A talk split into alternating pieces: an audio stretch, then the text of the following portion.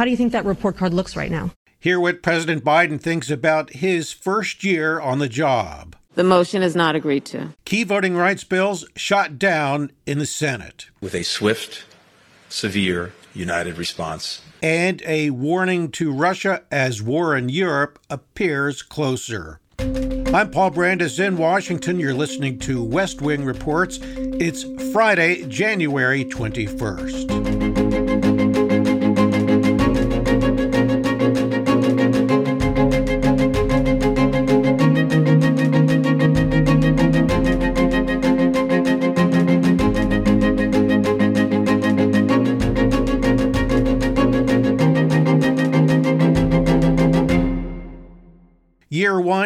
History books for President Biden, it has not gone according to plan. It never does for any president. Biden faces problems galore both at home and abroad. Many are intertwined the pandemic, inflation, and empty store shelves, for example. Others, too.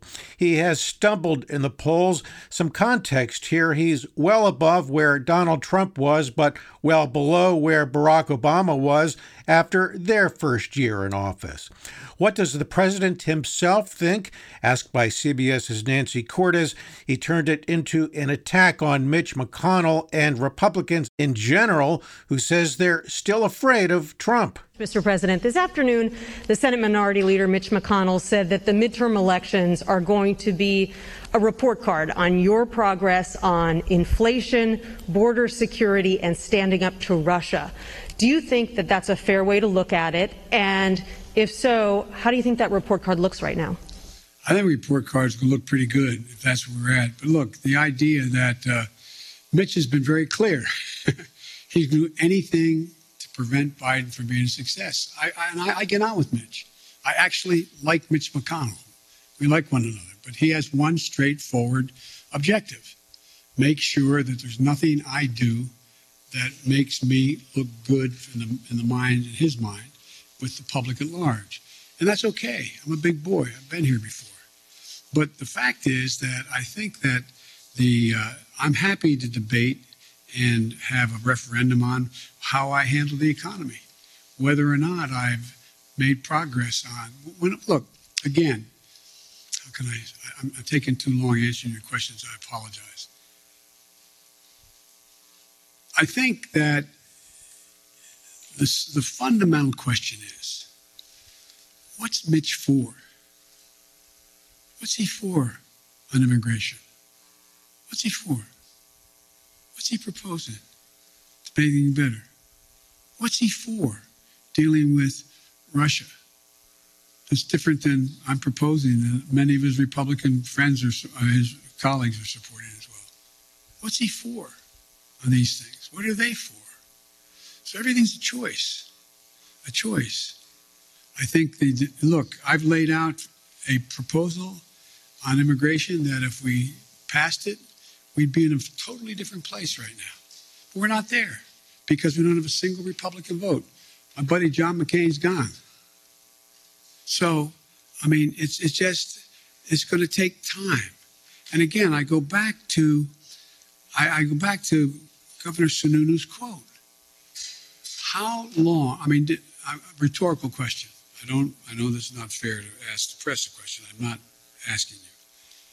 But think about: Did you ever think that one man out of office could intimidate an entire party where they're unwilling to take any vote contrary to what he thinks should be taken for fear of being defeated in the primary? The underlying message here, it seems to me, he thinks his first year would have gone better were it not for Republican obstructionism. He said later that it's worse now than when Obama was president. I'll talk about this in just a bit with my old friend Larry Sabato. He's the director of the University of Virginia's Center for Politics, and we'll play some of your comments too.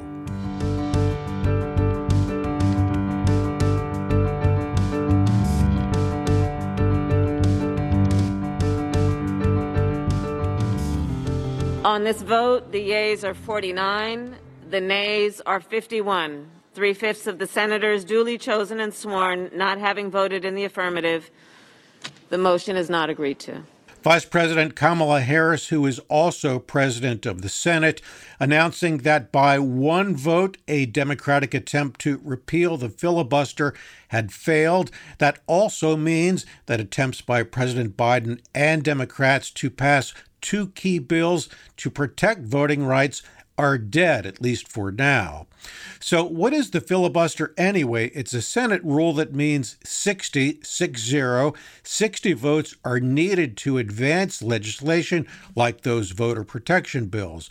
Why 60? Because being able to pass bills with just 51 votes would be, the theory goes, dangerous to democracy and the rights of whichever party is in the minority. There are exceptions, though. A simple majority of 51 votes is all it takes to confirm cabinet members and Supreme Court justices, for example.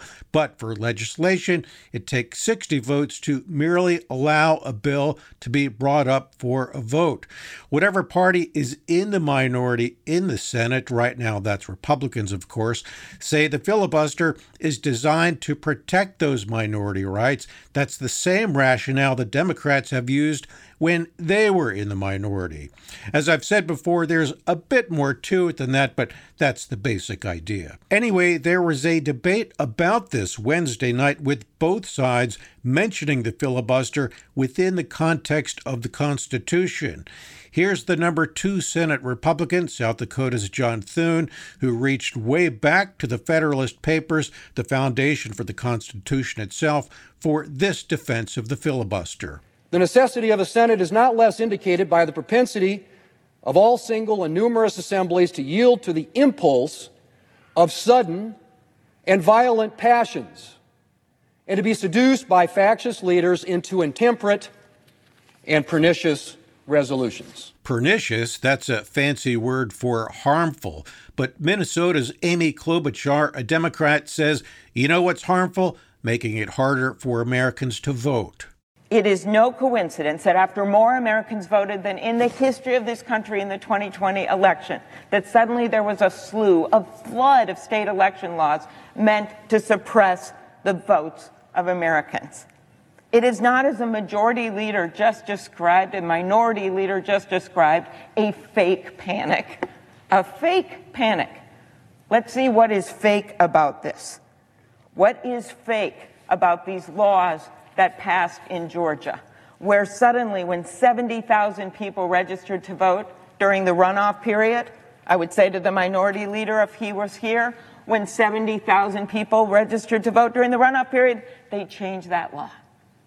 They reduce the time of the runoff period. They make it so that no one can register during that time. The minority leader she was referring to was Mitch McConnell, of course, who was not on the Senate floor just then, but he spoke later. A reporter asked, What's your message to voters of color who are concerned that without the Voting Rights Act, that they're not going to be able to vote in the November midterm? Listen very carefully to McConnell's answer. Well, the concern is misplaced because if you look at the statistics, African American voters are voting in just as high a percentage as Americans. Say what?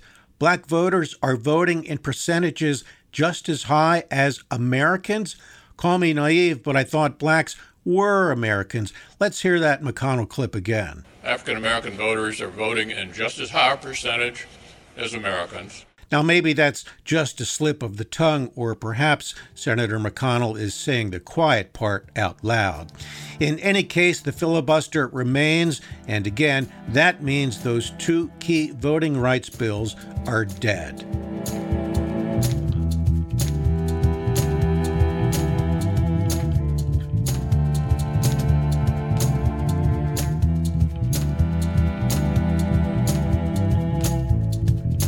By the time you hear this, it's possible that a war in Europe could have broken out. U.S. officials say that's how imminent they believe a possible Russian invasion of Ukraine is.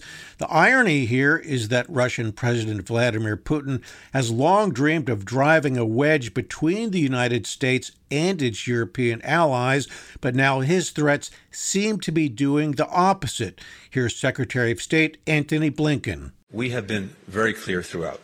Uh, if any Russian military forces move uh, across the Ukrainian border and uh, commit new acts of aggression against Ukraine, um, that will be met with a swift, severe, united response from the United States and our allies and partners. Uh, and again, I refer you to um, the many very clear and declarative statements made by the G7, the leading democratic economies in the world, by NATO and by the European Union, uh, among others. Um, we also know from long experience that Russia has uh, a lot of uh, uh tools in its, uh, in its playbook, um, some of them short of outright military action, destabilizing action, hybrid attacks, uh, paramilitary tactics. And indeed, we've been talking about many of these uh, with uh, our allies uh, and partners uh, throughout, looking at every possible scenario that Russia could, uh, could use and pursue in order to, in some way or another, uh, commit renewed aggression against Ukraine, destabilize it, and take any number of, of actions.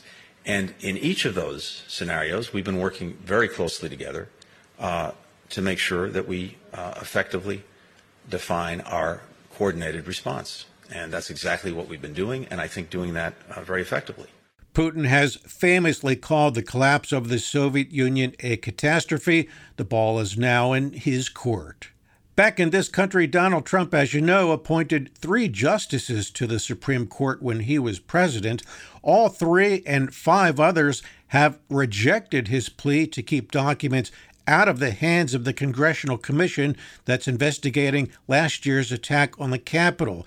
The 8 to 1 vote against Trump means the committee, and thus all Americans, are about to learn a lot more about Trump's involvement in and knowledge of the attack by pro Trump forces on the Capitol. That attack left scores of police officers injured. One Trump supporter was shot and killed after she and others tried to force their way into an area being defended by officers. Some business slash pandemic news. Now, here's one reason why store shelves aren't full. Between December 29th and January 10th, 8.8 million workers were either out sick with COVID or staying home to take care of someone who was sick. That data from the Census Bureau 8.8 million people. It's also one reason why economists have been lowering growth forecasts for the economy in the early part of 2022. Hello, this is Gary Chahot welcoming you to check out the French History Podcast. Our main show covers the history of France from the first humans until present. If you liked Mike Duncan's The History of Rome and wanted a similar program covering the land of beauty, culture, and love, we are exactly that. We also host world renowned scholars who have delivered guest episodes on their specialties, including 18th century pirates, revolutionary booksellers in 20th century Paris, the special friendship between the Marquis de Lafayette and Thomas Jefferson, and numerous others. Learn what you love and listen to the French History Podcast today.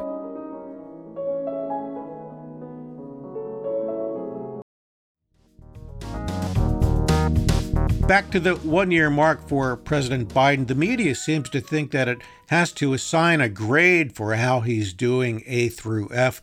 But my guest this week looks at this in a very different way. Larry Sabato, he's the longtime director of the Center for Politics at the University of Virginia, one of our country's most respected observers on politics and history. Here's a portion of our conversation.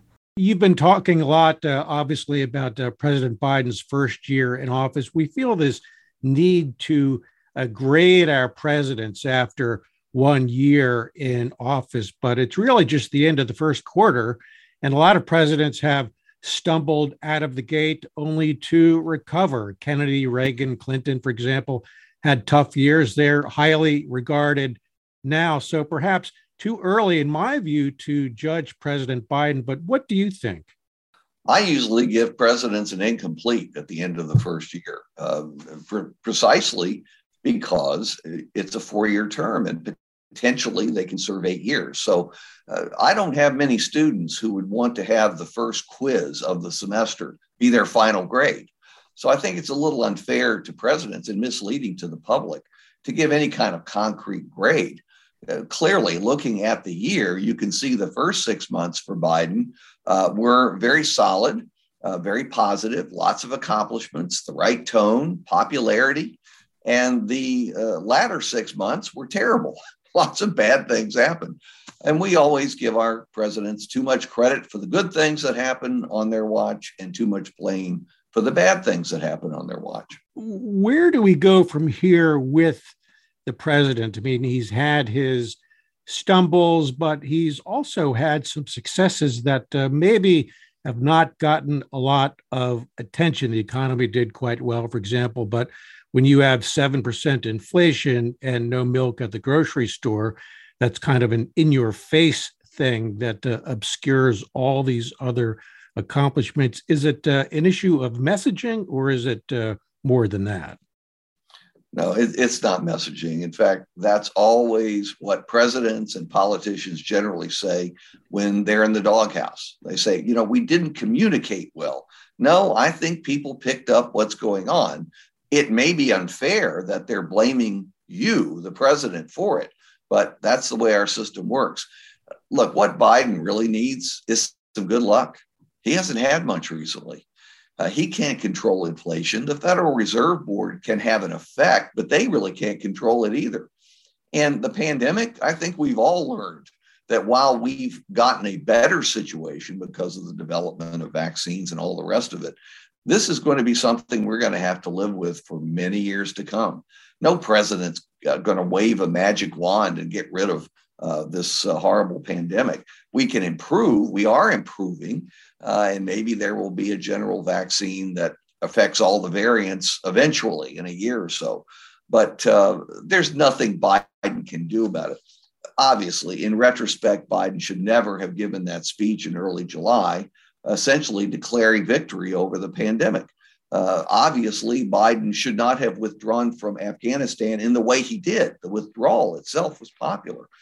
Uh, there were there were other mistakes along the way, including a belief that somehow he could get all 50 Democrats on the same page with regard to wide variety of programs and also voting rights legislation. But it's easy to see these things in retrospect uh, Biden had to manage the enthusiasms of the Democratic caucuses in both houses while they had control. Uh, they were giddy with it, but they weren't very realistic. And now Democrats have paid the price and probably will again come November. You know, on the realistic uh, point, I think that's a really good uh, point here. You know, when you think about it, uh, other presidents have come into office with much more leeway in Congress than this president had. I mean, he lost seats in the House. He barely has a majority in the Senate. And if you consider, for example, uh, Senators Manchin and Sinema, you could argue that uh, perhaps he doesn't even have a majority there. That's a dynamic that's really unlike other presidents. And yet, despite that, I, I get the sense that obviously folks on the far left seemed to think that he had some kind of a mandate because he won by 7 million votes. But uh, if something like 44,000 votes had shifted, Joe, uh, Donald Trump would still be president. That is not the stuff of mandates, it's the stuff of incrementalism, isn't it? No, a- absolutely correct. And frankly, some of the reaction on the left has been very childish. It's been a temper tantrum and it's highly inappropriate. They ought to know better. They're going after their president when the problem is that almost all Republicans vote against almost everything that Biden puts before them. And uh, Biden had the support of 100% of the House Democrats and 48 of the 50 Democratic senators. Uh, look, when you have a 50 50 Senate, every senator is king, every one of them. And that's something Joe Manchin knows, and it's something that Kyrsten Sinema knows. Uh, and they have used that to what they consider to be their advantage. We'll see long run whether it really is to their advantage. You know, other presidents have had rough first years and turned it around. Kennedy, Reagan, Clinton. In my view, one thing that helped them was the fact that they were all very gifted communicators. Biden, with all due respect, he's a good man. I like him personally and all that. He is not as gifted a communicator as those other presidents. Again, Kennedy, Reagan, and Bill Clinton. But Larry, what do you think? Look, uh, Joe Biden will turn 80 at his next birthday. Uh, this is unprecedented territory for the presidency. Yes, President Reagan was 77 and almost 78 on his way out, but that's very different, finishing up a presidency that way as opposed to starting it. Uh, and yes, Biden is not the greatest orator in the world, but we knew that. Uh, he was never going to be Cicero. Uh, he has something, though, that the other presidents didn't have. He has Donald Trump. There is no one who energizes Democrats and unifies them more than Donald Trump. Uh, I think he has to use Trump more rather than less. Notice in most of the first year of office, Biden wouldn't even mention Trump's name. Trump took advantage of that to regenerate. And now Biden is going to have to remind Trump and the Republicans that he, Biden, beat Trump. That may help. It may help to bring Democrats back together. The specter of Donald Trump regaining power after everything we know about the attempted coup, but also the way uh, Trump governed for four years, that should be enough to change reality. We'll see, but it ought to be enough. My thanks to my old friend Larry Sabato. He's director of the Center for Politics at the University of Virginia, one of the country's most respected observers on politics and history. So that's the professional view, but what about you? I've been collecting some opinions via my app. Too many to play here, but here are a few comments on how they think Biden is doing. This one is from Tony. Given how the year has started, he has done pretty good. Um, I think he's tried very hard to deal with the, the COVID and build back uh, legislation. Afghanistan withdrawal, the way it was handled, was the big mistake of the year. I do think he has a lot of issues to deal with. And of course, he has a very reluctant Congress. So that I think is making a lot of uh, challenges for him, but I think he is trying. I think for the most part, First year, given everything that has happened, it's been okay, but he's going to have to do much more next year, especially with the midterms coming up. Yeah, those midterms aren't looking too hot for Democrats right now. Another comment from Matt Small of Virginia. Until he can uh, get a better handle on issues like the uh, pandemic, the economy, foreign actors like Russia and China, and how to manage expectations on, on all those issues, uh, his poll numbers will continue to suffer. And Barbas tells the truth. We live in an alternative facts world where people are going to believe what they want to believe. We're in a world that there's two answers to every question. The first answer would be on the uh, left, I think he's doing as best as he can given what he's been given. On the right, everything's wrong and the world is falling apart and we could do so much better if the guy that was really voted in would have gotten in. By the way, you can be on the show too. All you got to do is download my app. It's called West Wing Reports, available in the Apple and Android stores. Download it on your phone or tablet. There's a button called What's on Your Mind. All you do is push, talk, and send. That's it. Send me your comment, question on anything really. We'll give it a listen. If you make it on the air, your name goes into a monthly drawing for one of my books. I'll open up the History Vault in a minute. First, though, let's hear about another evergreen podcast that I know you'll enjoy. Don't you know that you're a grown up? I'm a grown up. Me too. Yep, me too. But you know, these days being a grown up can really suck. Luckily, we're grown ups who grew up in the coolest generation. We had video arcades and also some of the best TV and movies ever made. We lived the origin of awesome consumer electronics. The list goes on and on. Yep, Generation X. Exactly. And we're Gen X grown up. Every week, the Gen X Grown Up podcast explores media, tech, toys, games, and more from both yesterday and today. Through the eyes of Generation Xers who absolutely love that stuff. You can find us on iTunes or wherever you get your podcasts. Or find us on our website, genxgrownup.com. Life sucks as a grown up. All right, you think that was good enough? I, I hope so, man. I'm tired. Who listens to a promo on a podcast and then goes and listens to a different podcast? right. I, I, I've never done it. right. Time now to open up the West Wing Report's archives and see what made history this week in the past. You ever wonder why we vote on the first Tuesday after the first Monday in November? Congress, way back in 1845, said that's when elections would be held. Why? Because in 1845, most people worked on farms. Congress did not want voting to interfere with planting season, so spring and early summer were out, and it couldn't interfere with the harvest, so early autumn was out too.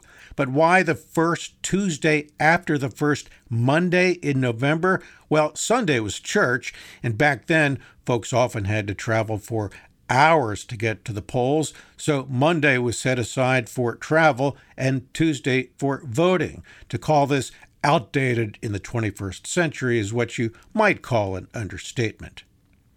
Not sure if you remember Walter Cronkite, but for years he was the premier and most trusted TV journalist in America. He's probably best known for announcing the death of President Kennedy after his assassination in 1963. But this week in 1973, he announced the death of a second president right in the middle of his newscast. Thank you very much, Tom. I'm on the air right at the moment. Uh, can you hold the line just a second? I'm talking to Tom Johnson, the press secretary for Lyndon Johnson, who has reported that uh, the 36th President of the United States died this afternoon in a uh, ambulance plane on the way to San Antonio, where he was taken after being stricken at his ranch, the LBJ Ranch in Johnson City, Texas. He was stricken at 3:40 p.m. Central Standard Time, 4:40 uh, Central uh, Eastern Standard Time. Three agents who were at the scene, uh, who are permanently attached to the ranch to protect uh, the president, uh, went to his immediate aid, gave him all emergency uh, aid they could, put him in a plane, I suppose, uh, Tom, uh, one of the president's own planes. Now, back in the early 70s, of course, news was not 24 7, no cable news, just three half hour newscasts. Everybody watched and everybody trusted Cronkite, who was the king. It was truly a moment of high drama. 1977, Jimmy Carter, in his first full day in office, pardoned Vietnam draft dodgers. Veterans groups were outraged, but Carter said he wanted America to move on from the war. Want more history? Check out my books on Amazon. I'll sign them for you too. Just shoot me an email, pbrandus at evergreenpodcasts.com. And need a speaker for your event? I do that too. Current events, economics, analysis, history. I connect the dots, and I would love to hear from you. I like to end each week with a quote, something you might find thoughtful. This week it's from Lyndon Johnson, our 36th president. He said, quote, If one morning I walked on top of the water across the Potomac River, the headline that afternoon would read, President Can't Swim. Think about it. Well, that's all for this week. Again, my email, pbrandus at evergreenpodcasts.com. West Wing Reports is a production of Evergreen Podcasts. Special thanks to C SPAN for the audio clips, our producer and sound designer and engineer Noah Fouts. He wears three hats. Executive producers Michael DeAloia and Gerardo Orlando. I'm Paul Brandus in Washington. Thanks so much for listening. See you next week.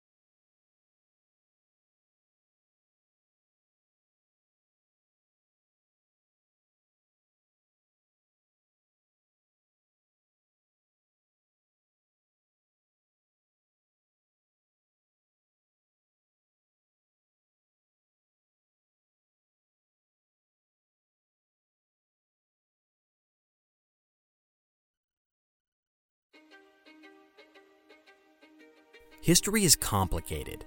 The story of human progress is long, messy, and riddled with controversies big and small. On Conflicted, we dive headfirst into history's most infamous events and contentious figures. We try and untangle the good from the bad, the fact from the fiction, and the monsters from the misunderstood. Was Genghis Khan a murderous butcher or a civic pioneer? Did the Allied powers go too far in firebombing the German city of Dresden at the twilight of World War II? And how did the Marquis de Sade acquire such a sinister reputation? And was any of it true? These are just a few of the tough questions we wrestle with and investigate on Conflicted. So if you love history or just enjoy a good story, please join me, your host, Zach Cornwell, for a fascinating new topic each and every month. Conflicted, a history podcast, is available on Spotify, Apple, or wherever else you get your podcasts. I hope to see you soon.